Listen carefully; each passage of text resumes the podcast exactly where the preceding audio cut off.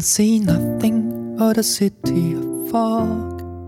あなたの耳に100の話を。立石樹館と陳正夏代による人生漫談ラジオ。100百。100百。っていうタイトルで良かったのかまだわかんない なんでなんでなんいいですか？でよくない？いいか。なんか読みなんか言いにくいかなってちょっと。まあ言いにくいよね。ね思ったりする。いつかやりたいことがあるんですよ私。はトゲトゲっていうのやりたいんですよ。ああーはいはいはいほうほうほうほうははははほうほうほうでもトゲトゲで扱う内容はあのちょっと刺激的なこととかうん。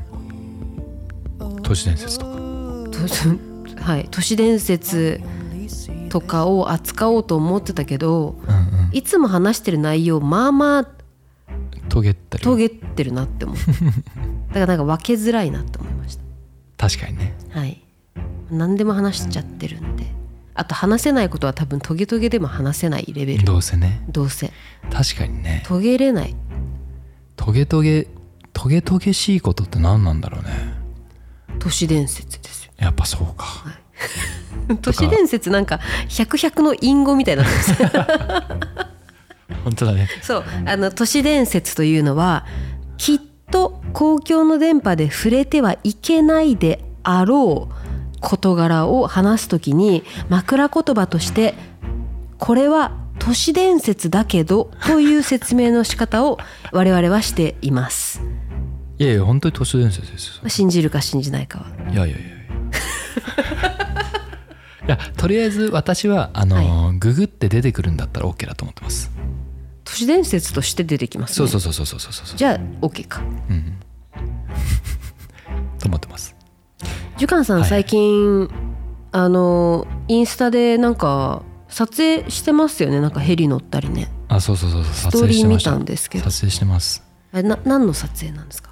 あれ映画映画作っておりまして映画。映画。来年の夏秋公開予定のうん。映画を、ドキュメンタリー映画ですね。お。を作っておりまして、はい。えーその日本撮影でございました。カナダと日本とを結ぶようなドキュメンタリー映画で、えーなるほど。主人公がある。あ主人公？人間いる系？一応人間いる、うんうんそうなんだ。人間いる、まあ、あるある人を追いかけていて、まあ、でもその人に関することという意味であー日本のこうなんだろう海から山から、えー漁師さんにも会いに行くし寿司職人？はいはいはいはい。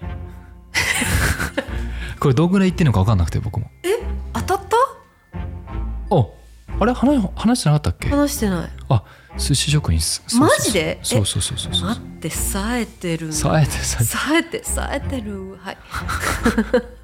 すいません。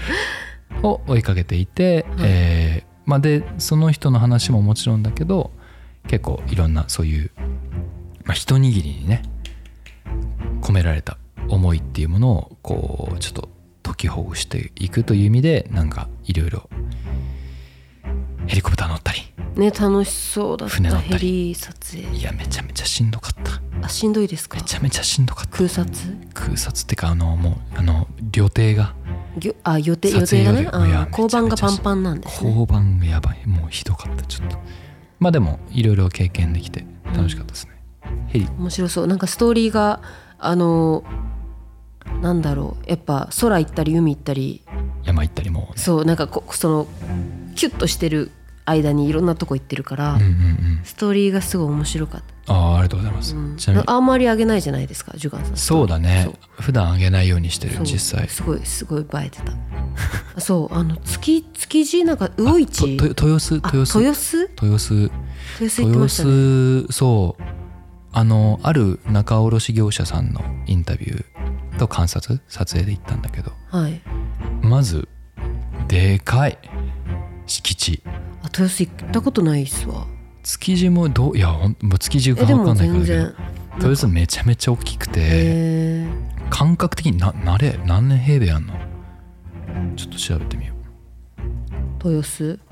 豊洲市場。新市場。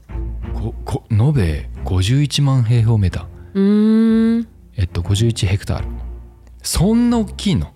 すごいね。51ヘクタール延べえ51ヘクタールは私が関わってる山のめ 面積が10ヘクタールぐらいなんで。はい。でもえちっちゃい丘一つぐらいだと思う。なるほど。っていうぐらい大きくてですね、はい。はい。えーでそこになんか塔が何棟ぐらいあるんだろう。多分56棟うん。あって、うん。その塔ごとにえっと大卸うん中卸加工競り用とかまあ飲食系成果堂とかっていうふうに分かれてるんですよ。機能として。あと幕張メッセが20ぐらいだから倍だ。倍以上だ。倍以上。えー。めちゃめちゃでかい。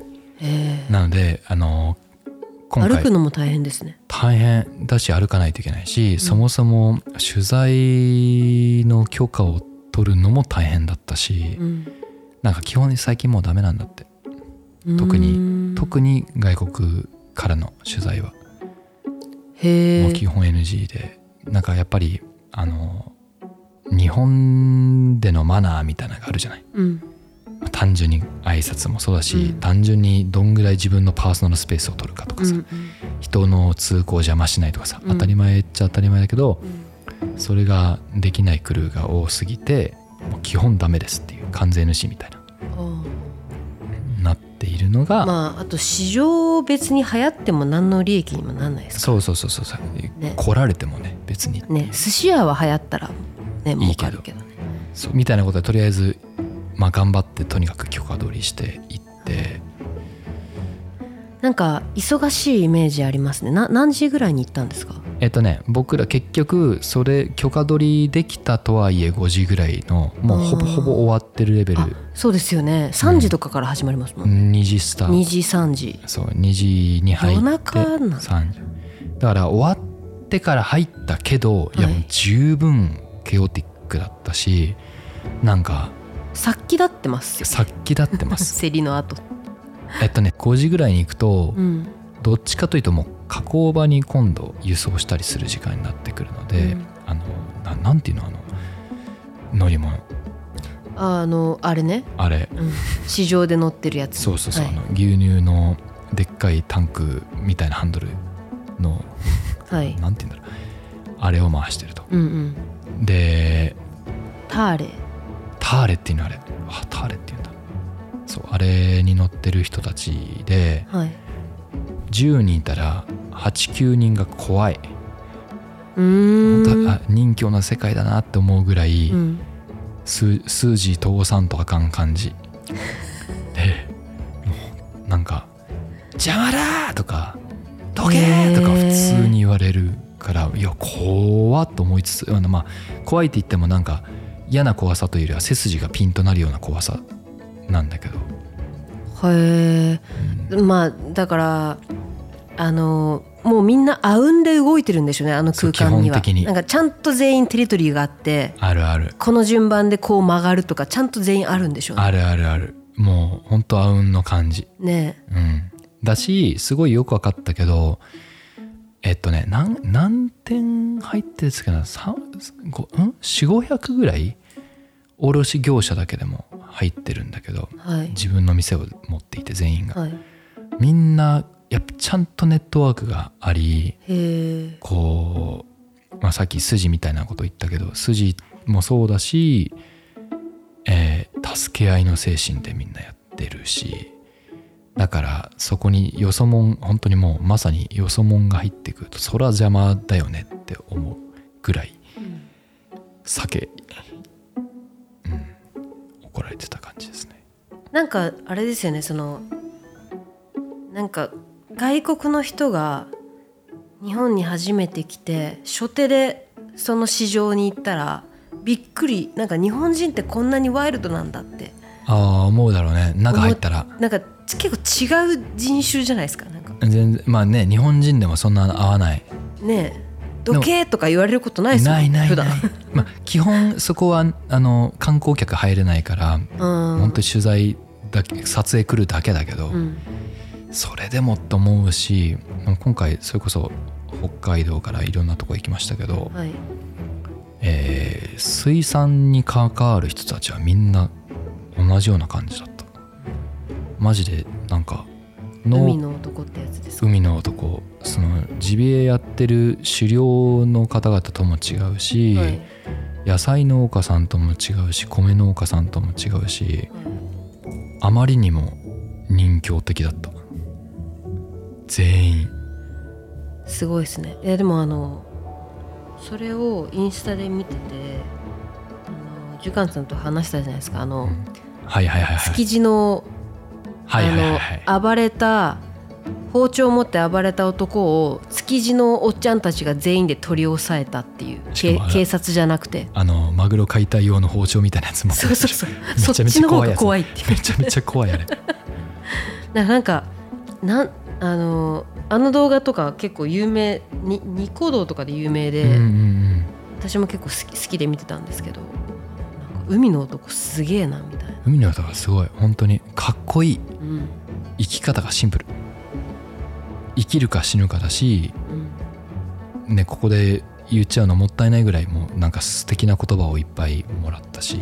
え。ー、なんか。それじゃあ映画で見た方がいいです映ね画で見てください。わかりました。聞かずに言いますでもそうだからこれは全然いい言葉っていうか本当にああまりにも当たり前なことを過ぎるなと思ったけど衝撃的だったがあの命を殺め殺めてる量だけで言えばこうどんな業界よりも一番殺してると。うん。水産、うん。まあねそんな白魚とか使っちゃってさじゃこなんて言っちゃったらっていううん、しかも生き生きたものを生きたものに食わしてますからね。そうそうそうそうそうそう。そうなの。だからそのみんな言ってたけどまあまあ本当だんだん言っちゃうがもうあくまで命の引き渡しをやってる人たちだから自分たちもその一員だと。こう殺してるしでも殺してるのはその誰よりも殺してるけどその殺してる量の分次の命に引き渡してるからもうそれだけっすよみたいなかっこいい。かっけえってなるよね。本当に、かっけえ、うん、なんかそういう人たちだった。すごいっすね、か多分あのその捕まえた時とかもみんな本当に怖くないんだろうなと思った。そのなんか刺されてしまうかもしれないとか。うん。包丁に対しての狂気さとか。だしその生きていることがどれだけ尊いか知ってそうですようんね、うんうんうんうんそう思う。そう。なんか勝手な偏見だけど海の男自殺率低そう。ああ低そう。あーそれはそうかもね。命の危機を感じる仕事の方が生きるい生きているという自覚がありそう。んうんうん。そう思う。うん。自分でね止めるということがどれだけう愚かかじゃないけど。じゃないけどまあねそれに近いような感覚がありそありそう。うそう思うそう思う。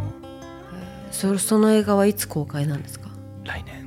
あもう来年？来年の夏あの来年の9月には多分えっとプレミア上映をするはずです。あ日本でもどこかで上映する計画が。日本でもやりたい。やりたいですね。えとりあえずカそれはなんか100100招待会やります？あやっていただけたらめっちゃ嬉しいなんかです映画館って結構貸し切れるじゃないですか、うんうんうん。単館とか。はいはいはい。なんかあのみんなのカンパで結構ね10万とかで1本上映できるんですよ、うんうんうんうん埋まれば1人2000円とか。うんうんうんうん。そういうの貸し切ってやりたいですね。あやりたいですやりたいです。もうぜひぜひぜひ下北あたりでじゃあ。どこ見てかだけど。見てアフタートークショーしましょう。そうだね。いやぜひぜひぜひ100、100でもねなんかよく死ぬ時どうするかとか先祖の話とかそういう命とか結婚とかそういう割と人生観の話してますけどそうですよ、割と近いかもしれない。うん、聞きたい。そのやっぱ生命力話には興味がありますからね。いやおもうん。ちょっとうん。もう全部話したくなるぐらい、ね。面白い。楽しみだな。日本のロケはもう終わったんですか？日本ロケはあと1回あっあてそうなんだ。年末年始に。一旦今回はそうお第1回目をまあ何回か日本でもロケハン的なことはしてきてるんだけど本格撮影を1回やってでもう1回年末年始。その人たちは今はもうカナダ帰って？1回帰った。で次ままあ多分年末年始までに私もままた行ってあ向こうで撮影して。カンさんってあれですよね。海外行ってもなんか別に SNS 上げないから分かんないですよね。あそうそうそうそうあげないかあれらねはわざとやってるんですか？うーんなんかいや元気がないだけです。余裕がないだけです。いやなんかいあのいつの間にか行って帰ってき出てていつの間にか帰ってきて何事もなかったかのように。確かにな夏代ちゃんも分かるもんね。私はもうはい毎秒毎毎秒そうです。毎秒。毎秒シェアしてる まあシェアしてなないことの方が大きいですけど。はいはいはい私はもう本当あの手手が早いんですよね。はいはい。パッと。何も考えずに上げてるんで。はいはいはい。で逆に言うと上げそれで言うと、まあ、インスタ上げるのってあのー、5, 5秒ぐらいで終わるじゃないですか。うんうんうんうんうん。だから1日20個ぐらい上げてたところで10分かかってないんですよ。はいはいはい。なるほどね。なるほどね。でそれぐらいあのもうもうなんてスマホ持って歩いてて撮ってあげて終わりみたいな感じでやってるんですよ、はいはいはだから全く時間かかってない。いもう no no resource も。そうそうそうそう。 no resource。no resource でもそれは習慣だと思うから。そうだね。み見習います。全然見な見習わなくて。あれビビーガン話も聞きたいんであすけど。そうそうそうそうそうそうそう。そうそうなんかでその撮影クルーの中に映像監督のやつがビーガンではいで周りにビーガンの友達がそこまでいないし、うん。えっといても別にその普段毎日会うような関係ではないうん。ぐらいの距離感うんにしかいなかったから、うん。今回その2週間もうずっと朝から晩まではい。ずーっと一緒にいるからもう基本毎日3食共にするしってことを続ける時に初めて人生でこうビーガンをなんだろう体験してみた。生活的に。魚は？ダメです。もちろん。あ。ペスカトリアンもうんダメダメダメじゃあ寿司の映画だけど寿司食べれないんじゃないですか？う,、そいつはな。ーんなんかねもったいないようそうそうそな気も。うちょっと不思議だなと思いつつ、はい。うん。でも本当に。それね一回食べてみたらっていう話あったけど別に宗教的な理由ではないから彼は。あ健康的な理由？そう健康ビーガンなので別に食べれなくはないんだけどまあまあまあまああ。健康ビーガンなんですね。そう健康ビーガン。なんかビーガンっていろんな理由があるから分かんないですよね。いやそうなんだよね。そのまあ一番大きいのは宗教ビーガンで次が健、まあ、次が健康ビーガンであとどあの動物愛護ビーガンもいるじゃないですか。そうね。も多分ねもともとは動物愛護ビーガンが最初だと思う。そんな人が豊洲市場にいやせやねいて失神して倒れたりしないんですか？本当だよね。まあその彼は健康的な理由だから別にうん。大丈夫だった。全然大丈夫だったけど、い、や日本難しくない？とう思う、んっていうか出汁取ってる時点でそ終わってない？ういやもう無理よ。和食すべて基本無理。出汁効いてない？いやせやねね。んもうおしんこかうん。冷ややっこの鰹節抜きか味噌汁。味噌汁もダメよ。えなんで？出しとってる。動物性？まあまあ昆布だしだったらいいけど。まあまあ。むずっ。いや難しいめちゃめちゃ難しいよ。それどどうしてたんですか？2週間。えっと東京にいる時ははい。まああのいやハッピーカウって知らなかったんだけどハッピーカウっていうアプリがあってはい。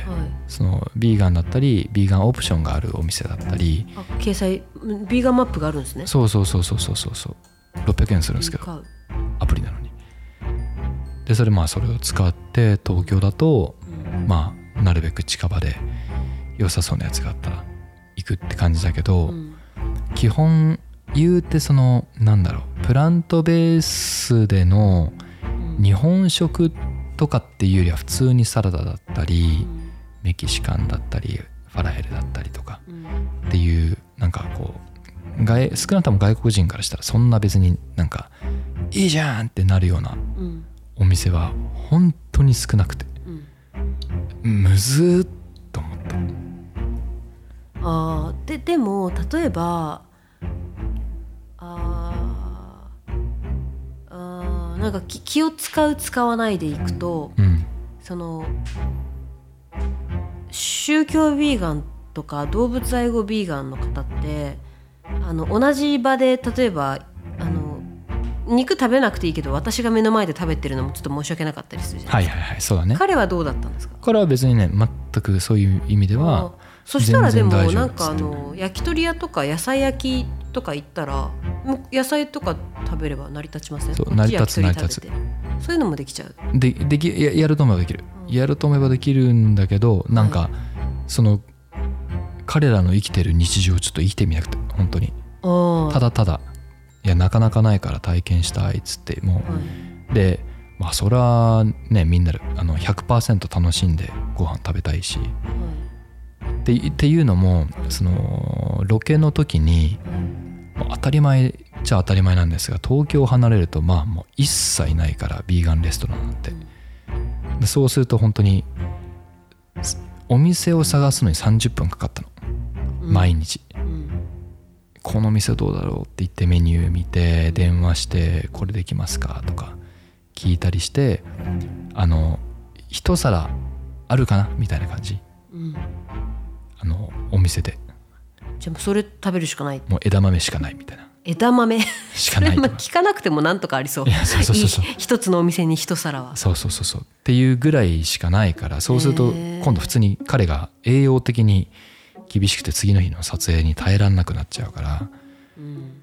なんとかこっちも必死にもう揚げ出し豆腐でも何でもいいから揚げ出し豆腐でかつあの出汁を使っていない揚げ出し豆腐とかなんかハッピーカウは、えーアメリカの、えー世界最大ベジタリアン・ビーガンレストラン検索アプリうんうんうん。ですと、はい。はい、日本国内は約2500店舗ぐらいが掲載されてます、ん。すごいですね。2500も掲載されてるけど実態蓋開けたら枝豆しかないとかってこと？うんとかそれを見ていっねても、あうんいやさすがに枝豆とかはあの地方行った時にあとにかく食べれもないかなみたいな感じでさすがにハッピーカウに掲載してるのは意識してるレストランなのでもうちょっとある。もうちょっと。ーそっかでもまあ日本そうですね。サラダとかなんか基本はねサラダ系にな豆っちゃう。腐とかこうん。んにゃくとか。とかとか、まあだからサイドメニューですよね。そう日本でいうね。ね。が主やなやつでもちろんビーガンレストランでいうともうなんならあのそれこそ友人のお店なのでティーズティーズタンタンはい。とかジャンガラのビーガンビストロとかはあーそのビストロのあビビーガンのやつからするともう人生の中でもトップ10に入る美味しさだっつってめっちゃ喜んでた。へえ何年間前からビーガンになったんですかその人は？彼はえっともうほぼほぼ生まれた時あ親がそうであそうなんですね。ビーガンっていう考え方もあまりない時からそうでカナダアメリカで育ってるんだけど北米ですらちょっといじられてたらしい。ちっちゃい頃は。へええ子供の頃からビーガンやってると？そうそうそうそう。なんかそれでもちょっと問題になってますよね。なんか子供の成長でお肉食べないとそうそうそうそうそう。っていう風になってるから僕も突っ込んだんだけど、はい。それは単純にあの栄養の取り方を分かっていないだけだっていう。まあそれはそうかもしれない。そのまあ肉にあるタンパク質は別でも別に取れるしねとですよね。だし実際彼はめっちゃ超健康的、うん。なんならちょっと太ってるぐらいの、まあ、筋肉があるっていう意味かもしれない。まあまあ。でもその、まあ、一般的に全部のその栄養士とかじゃない限り無理じゃないですかその把握しきるの。いやー難しいと思う。それもあるから、まあ、肉食っとけばっていうことだと思うんですよ、うんうん手っ取り早くね、うん。いやめちゃめちゃ難しい。そうですよねあの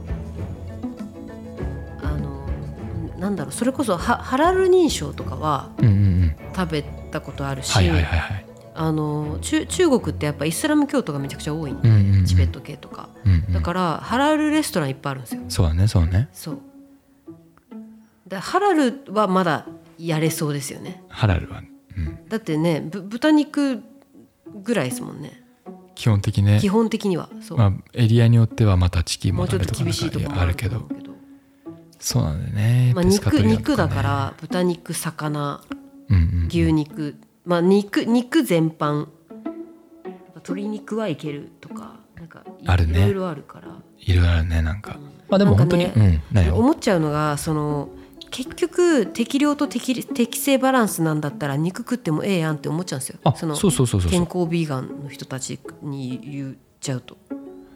まああの健あの健康ビーガンの言い分としては、はい。酵素の話だったりするので、酵素？うん、結局その、まあ、また微生物的な話ですよ、はい。面白い。えーそうどれだけこう分解者を増やすかみたいな話になってくるので確かにそりゃそりゃこう土に近いものを食べてる方がいいよねというのはわかる。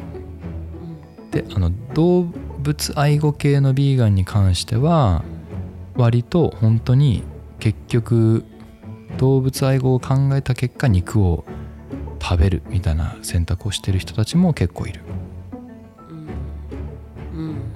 そのむしろあの動物愛護をするためにつまりそのめちゃめちゃ狭いさいわゆる養鶏場とか分かりやすくなんかこの 10m の中に100匹飼われてますみたいなうん。とかをやめるために、えー放牧している鳥のものしか食べないようにするとかそれを広めることによって、えー養鶏場いわゆる養鶏場の方をなくすように試みるとか。っていう人たちもいる。だからいろいろだよね。ですね。この話はちょっと難しいですね。なんかあのうん動物愛護ビーガンも、うん、ちょっと思うことは多いしヘルシービーガンも思うことは多いし、うん。あの宗教ビーガンもそもそも宗教に対して思うことが多いから、うんうんた例えばそのハラルとかで言うとじゃあ豚肉食べれない豚豚が不潔だからって。なんかそのうんいやいやといやなんなら一番清潔ですよ、そうぶ豚綺麗好きだし IQ 高いじゃんみたいな。うん。その豚を劣悪な環境で奴隷のように育ててるのは人間じゃんみたいな。うん。人間が一番汚いじゃんって思ううんうん。けど、そうだね。そう。だからなんかそそういうそのなんかう嘘まあもうこうあーはいトゲトゲ。これがトゲトゲ。これがトゲトゲです。でも分かる。あのそういう意味で私も結局あの健康ビーガンはんまだ分かる。動物愛護とかは宗教とかはまあ一旦置いといて健康ビーガンは親もビーガンなんだったらしゃあないなって思う。けうん、そういうだって親も取り入れてないんだもん。だから自分をもう綺麗な体で保つためにはもう親が入れてこなかったものを一切入れずに生きていくっていう、そうそうそう。多分ね分解しにくいしね実際。腸内細菌的にも。そう。あのないない、ないからないから。まあ、ゼロじゃないと思う。ゼロじゃないと思うけど、ん。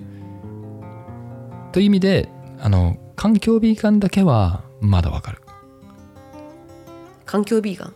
境。FC ビーガン？あ動物愛護ビーガン？いや環境のことを考えてビーガン。あ環境ビーガン。あの牛一頭育てるためにどんだけ CO2 使ってんねんとかってそういう感じのああまあ大事です。なんかねそういうのもねなんかいやもうこれはね肉の値上がりと比例する話なんだよな本当に。うんうん。するする。いや本当に環境活動お金かかるもん。そう、何でもそうだけど。うん、だからそれをじゃあなんなんだろうじゃあ税税国民全員分配してあの環境を守るから全員なんか増税50%とかなった瞬間崩壊するじゃないですかうん。生活が。うん。マジでだから、うん、素直にいいよねとは思えないっていう。うんうんうん。おっ。しゃる通りです。高級なことやと思います。ちなみに平均身長の話でしたっけ？あしてないです。日本の子供たちの平均身長が下がってる？下がっています。え？これデータであります。起因する要因はねもういろいろあると思いますけれども。え？実はピーク超えてるんですマジですか？ああのそのうちの一つにねこれもあの これは都市伝説じゃない。あの仮説の一つだけどファストフード？ファーストフードではなくてどっちかというとあの物価高に対する結局あの国が貧困になってるっていう。え？ーえまあまあそりゃそうだよね。収入そんな増えてないくせに。これタイトルです。あれ？いや そっちか。この話は面白いですね。そうそうそうそうそう。そうなんですよ身長下がってるんだ。えやっぱなんか面白いですね。こういうそのなんか1円下げるだけでも1円下がるだけでもこんなに世の中に影響って出て身長が低くなるんだっていうのはとんでもない連鎖じゃないですか。そうなんですよね。なまあまあ顔顔薄すぎるからね何が本当にとかって言えないけどでも間違いなくその連鎖のうちの一つにそうなんですね。そうなんですよ。身長下がってんのか。そっかちょっとまあだから肉食べ例えば例えばお肉が高くなってちょっとねお母さんの肉料理が減ると。そいうこと？うもだし定食屋さんとかでも学生にさちょっと量が減るとか？そうそうそうそう。あったじゃん。昔はさ。あったね。もっと食えっつって大盛りタダだって。あんなんがどんどん減ってるし。あ大盛り。はいおかわり200円です。ーそっか一番成長期のなんか10代にのに食べる量が減ったりとか。減ったりとか、まあ、食べるもんが変わったりとか、まあ、そもそも家に出てくる量食食べ物の量がいやでも食生活は変わった気変わがする。ったでしょ、うん、だって、えっと、まあ私たちって30代じゃないですか、うんうん。我々の親って山盛りご飯作ってくれる親でした。ううちそうだったんですけど。うん、山盛りご飯ですよね。山盛りでもご飯です。私は私子供いないですけど今後子供できたらうちの親がやってくれた山盛りご飯を毎晩出す自信がないわ。えそれはどどういう意味で？なんかもっと今っぽくなりそう。まあもうちょっとご飯よりもおかずの方を増やすとか。少なかったりとか。はいはいはい。なんか毎食余るぐらいあったから。はいはいはいはいそれ文文化もありそうだよね。文化もありそうですけど。時代とか文化とか。でもなんかわかる。なんかなんかちょっと身長低くなって不景気っていう話はちょっと悲しい話ですね。悲しい話っす。悲しい話ですね、うん。なんかそのあの GDP じゃなくて子供の平均身長で国力争うのどうですか？なんかデータとして出そうじゃないですか。なんか一番伸びてる。いやー。この国はこの国は今年2センチも伸びてるぞいやーそれはあるかもしんないよね。そのデータどこで見れるんですか？すえっとねいろんなえっと例えば「スローダウン」っていう本にも出てるし確か平均身長縮ん。でる本当だ出てきた、えー国立生育医療研究センター日本人の平均身長は低下傾向。はいそうです。低出世体重児増加。そうなんですよ、へー。逆に低くなってきているんですよ。だからピーク超え本当にちょうど超えた。超えちゃった。でもう全てだよ。これあのでも本当におっしゃる通りでうんその私が読んだのはこれあの「スローダウン」っていう本なんだけど、はい。えー今後うん、世界は全てがもうあらゆるものがスローダウンしていくっていう。えその本本ですか？本です本です。読もう。概要欄に貼っておきます皆さん、はいぜひ。確かスローダウン素晴らしき世界じゃなんだっけな。あ減速する世界だっけな。あそれちょっとなんか見たかもな。あこれ見たことあるわあるでしょあるでしょ。すごいいいいい本だよ。そうなんだ。そうすそれであのー身長の話とか経済の話とかまあもうあらゆる面で移住の話とかも出てく地るし。理学者の研究データなんですね。論文なんですね。そうそうそうクスフォーでそれがあの普段あんまり見ない図の作り方するんだよ。それが面白い。なんかいわゆる折れ線でもないしドはい。分散散布型でもないし、はい。えー織り交ざったようなまあ振り子ですね。振り子を描いてます。あ本当だ図も面白い。へ面白いでしょ。す結構読み解くのが難しいんだけどえ分かってくるとすごくよく分かるしなんか世界がその僕らがたたまたま僕らがはい。加速していった時はい。に生まれただけで減速していた時代も昔あったしそしてまたそれが過ぎると加速していくしっていういつも時代はブランコみたいに揺れ動いてるいやこの本いいですね。人口経済情報債務気温。そうそう。なんか確か文化宗教とかもあった気がする。いろいろある。いやーちょっとこれは読書会できるレベルのですですです。内容ですね素晴らしい、はい。ということで、え ーね、この本もね「減速する素晴らしき世界」というタイトルが放題なのもちょっと気になりますよね。うんうんうん。英語はスローダウンだけどそれをこうポジティブに解釈してる。そう。た確かね現代もね副題でそんな感じだった気がするあよそうなんですか。スローダウン The End of the Great あ Acceleration 違ったわ。ごめん。全然全然違う感じだったわ。And why it's good for the planet あーまあそうですね。まあ減るスローダウンするけどそれがなぜいいことなのかっていう。とあのーこれまでこの本当に数十年はい。それこそ戦後はい。まああるいは産業革命あたりからのはい。あまりにも早すぎたはい加速っていうことの批判でもあるし。買いました。早い。素晴らしい。そうなので、はい。あのこれちょっとさ最後にどうせなんではい。ちょっともう一つかあの私の勝手な主観論言っていいですか？はい。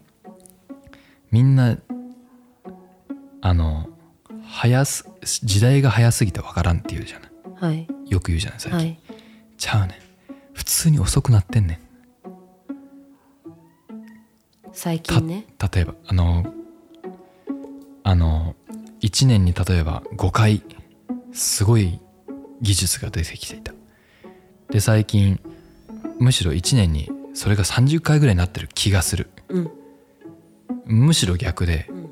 僕らがこのあまりにも早いなって思ってるものは布石でしかなくてうん。前い以前までに感じていた1年に大きい5回の出来事の5回が1回に減ってるからそれ以外がその大きい1回なんじゃないかって誤解してる。